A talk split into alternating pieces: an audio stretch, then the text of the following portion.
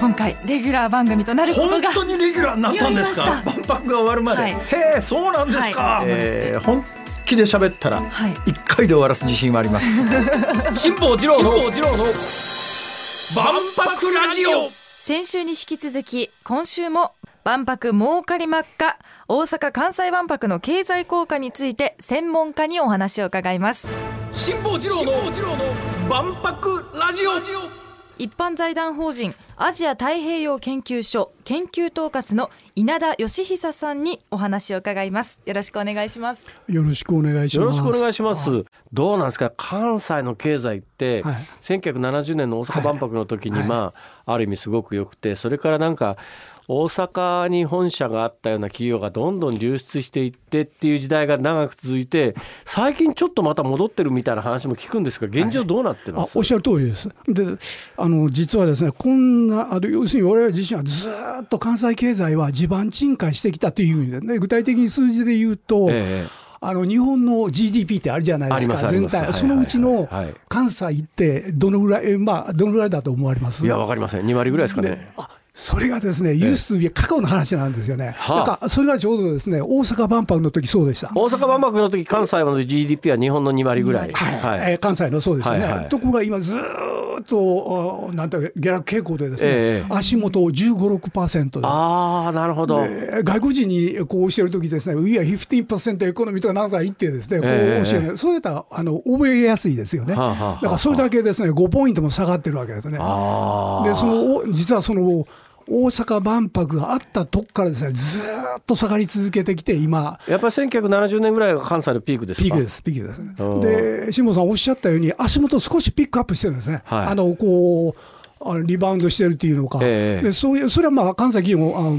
頑張ってると思うんですね、はい、でそれとやっぱり、あのー、この半ばぐらいのこのじゅうねんの半ばぐらいの時にですね、インバウンドがですねかなりブームになったみたいなのが、えーえー、割と大きなあの影響があるんじゃないですかね。そうなんです。インバウンドね、はいまあ、コロナでちょっとだいぶ状況変わりましたけど、はいはい、コロナ以前の状況を、はいはい、私東京と大阪をこう行き来しながら見てたら、はい、やっぱ関西の方がアジア圏に距離的に近いっていうのは大きいですね。これ大きいですね。ですからこれまではコロナ前まではですね、要するに中国人がたくさん来てくれるっていうような意味で、アジア人がたくさん来てくれるという意味で、えー、それが関西の特徴だったんですね、はいはい、全国の比率でも関西の方がアジア人たくさん来ますから、えー、で中国人がたくさん来てきます。でところがそういう感じで儲かってたんですが、はい、コロナでこうなったわけですよね、はいはいはい、ででもコロナっていうのはそれなりにあのマイナスのネガティブな影響もありますけど、プラスの影響もあってですね、えーえー、今の客層今あの今年に入ってぐーっと戻ってきてるんですけど、はいはいはい、欧米人が多いんですね。ほう、やっぱり京都なんかの魅力ですかね。まあ、も, もともと強いんですね。それからもう一つはね、中国人でも個人旅行の方がですね、はあはあ、行ってで団体旅行は今なかなか来れないじゃないですか、えー、だからそういう意味で一人当たりの単価って言いますか、消費金額が結構高いんですね。そうですね、あの、はい、パックツアーで来る人たちよりも個人旅行で来る人たちはいわゆる富裕層っていう皆さんが多いんで、一人当たりの使う額はそれはパックツアーの人たちよりもはるかに大きいっていう構図ですわね。でそうですね、あの関西いっぱい、もちろん京都とかですね、大阪ブランドですけど、例えば、えー、和歌山であればですね、熊野古道にですね、そうなんですよ、多分ご存知だと思うんですけどね、私ね先月あの、はい、和歌山の南の方の熊野、はい、熊野大社、熊野なんとか大社の横に川湯温泉っていう温泉宿があって、はいはい、川湯温泉って、まあ、川の、まあ、そうそうそうそう、せ、せせらぎっていうかほとりにある、まあ、いや暗いもう本当に何軒かしかないような温泉宿なんだけど、インバウンドの観光客がいっぱいでびっくりしました。で実はですね、熊野とですねスペインのですね島がですね、あの協定結んでるんですね。熊野はあれ聖地で、あ聖地って今昔からですね、あのあのあそこ歩いたんですよね。でところがヨーロッパ、ヨーロッパであればスペインにですね、はいはい、あの聖地巡礼があるんですよ、えー、だからそのいわゆるデュアルピルグリムでですね、はいはいはい、両方ですね完走したらスタンプもらえるんですよ。だからスペイン人とかヨーロッパ人がですねたくさん来ますね。いやそうなんですよ。私もね今年熊野行って、なんでこここんなに外人多いのってでしょう。びっくりしました。おっしゃるとおりです。でまた彼らがあの温泉のとこ入ってるんですよね。そうなんです、はい、川湯温泉なんて河原掘るとね温泉湧くんですけど、まあ、普通日本人でももうよほどの物好きでないとなかなか行かないんじゃないかと私はまあ物好きだから行きますけどねところが海外からいらっしゃるんですね、いっぱいね。いい発見ですね。いや、すごいことになってますよね今ね、はい、さて、はい、えー、今日は万博の経済効果について、えー、お教えいただくんですが、はいはい、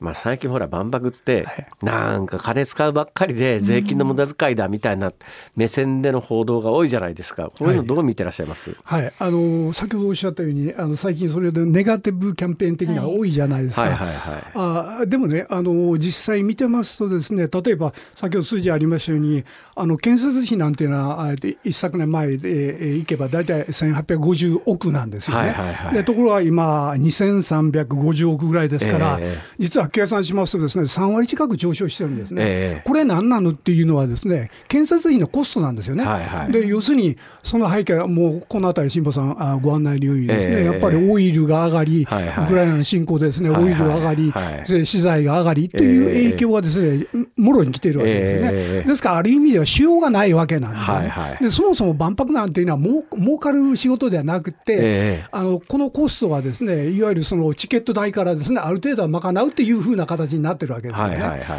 だからそういう意味で、あのー、み皆さん今あの、あのー、なんてネガティブキャンペーン多いのはそういうコストとかそういうところ行くんですが、えー、それのですねいわばメリットといいますか、はいはいはい、そういう成果ですね、経済効果みたいなところなんですね、えー、あまりこうあの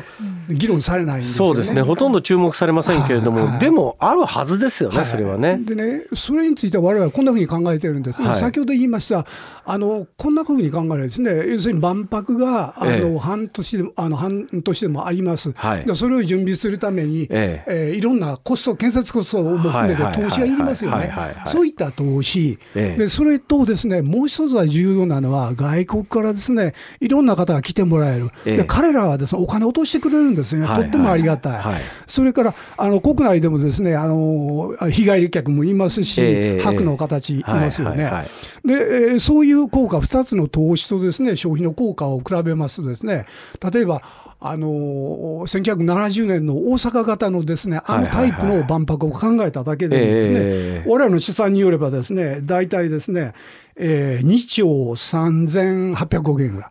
い、にちょうさんぜんはっぴゃくおくえんぐらい出るんです、はいはいはい、でもこれは単なるですねあの大阪あのななじゅうねんの大阪万博タイプなんですね、えーでえー、それはあります。ところがあのこの間ですねここにも出演された石原さんなんか言ったような拡張万博っていうのをですね、はいはいはいはい、我々考えてるんですね、えー、その拡張万博って何なのっていうのはですねあのちょうど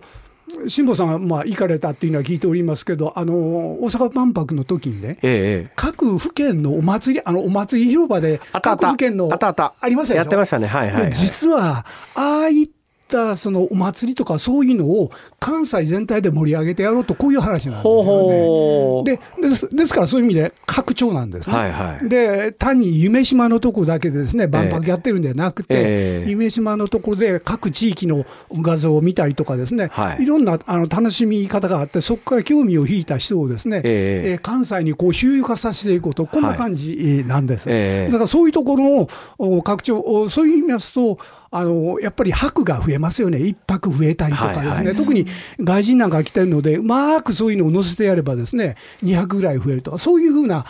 ことをですね経済効果があるんですね、ええ、でそれを拡張万博と我々が捉えるということで、はいはいええ、それを試算しますとですね、はいはい、大体さらに先ほど申したですね、ええ、にせんよんひゃくおくからですねさらによんせんごせんおくぐらいのですね上あの上振れがあるということで、はあ、いうことなんで、ね、しかもこれはあの各お客さんたちが皆あの関西のいろんなところにこう行きますから、えー、大阪だけにですね、えーえー、万博のですね、えー、なんていうんですかベネフィットというのか利益がですね集中するわけじゃなくて、はいはいはい、その利益がですね収益が近転するわけですね地方に、えー、そういう意味で例えば京都や大阪、あ、大阪や奈良であり兵庫ではそういったところでですね、はい、雇用が生まれ所得が生まれるという意味で、えー、単にあのななじゅうねんだいの万博ではなくて、はいはい、拡張万博が非常に重要だという意味のその経済的な数量的な意味付けはあの我々がまあやったということなんです、えー、ということで結論なんですけども、はいはいえー、トータルで結局今度のにせんにじゅうごねん大阪・関西万博の経済効果はハウマッチ、はいはいはいえー、にちょうはっせんはっぴゃくおく、にちょうはっせんはっぴゃくおく、はい、すごいですね。すごいです。それ万博今なんかにせんさんびゃくおくえんとかっていう話になってますが、はいはい、もっと突っ込みましょう、はい、いっちょうえんほど使おう、はい、いやだからやっぱり外人の方に来てもらう、国内の方に来てもらうという意味でやっぱコンテンツですよね。いやだからね、なんか今そらあの万博作るのにこんだけお金がかかって、はい、税金の無駄遣い、まあ、別にそのにせんなんびゃくおく全部税金じゃないんですけどね、はいはい、その辺もちょっと誤解してる人が多くてですね、さんぶんのいち民間でさんぶんのいち国でさんぶんのいち地方自治体 だ,、ね、だけど今の経済効果を考えたらそれはあのプラスマイナスってむっちゃプラスですよね、うん、どう考えたって一桁間違ったってマイナスにならないですよねこれ、うん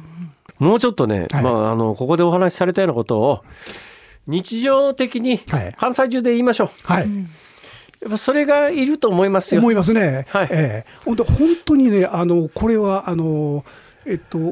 ななじゅうねん以降ぐーっと下がりましたけれど、実は私はこ の, あの関西経済が反転のです、ね、タイミングだというふうに思っています。まあ、いろんな意味で今、はい、あの人口も一時ほどの流出ではなくてプラスマイナス考える と,、はい、と場, 場合によったらプラスになっているようなところも 出, 出始めてますから、はいはい、まあ、いいタイミングでいいタイミング、ね、はいはい、えー、にせんにじゅうごねんが迎えられて、えー、それがまあこれからの成長の起爆剤になればいいなと。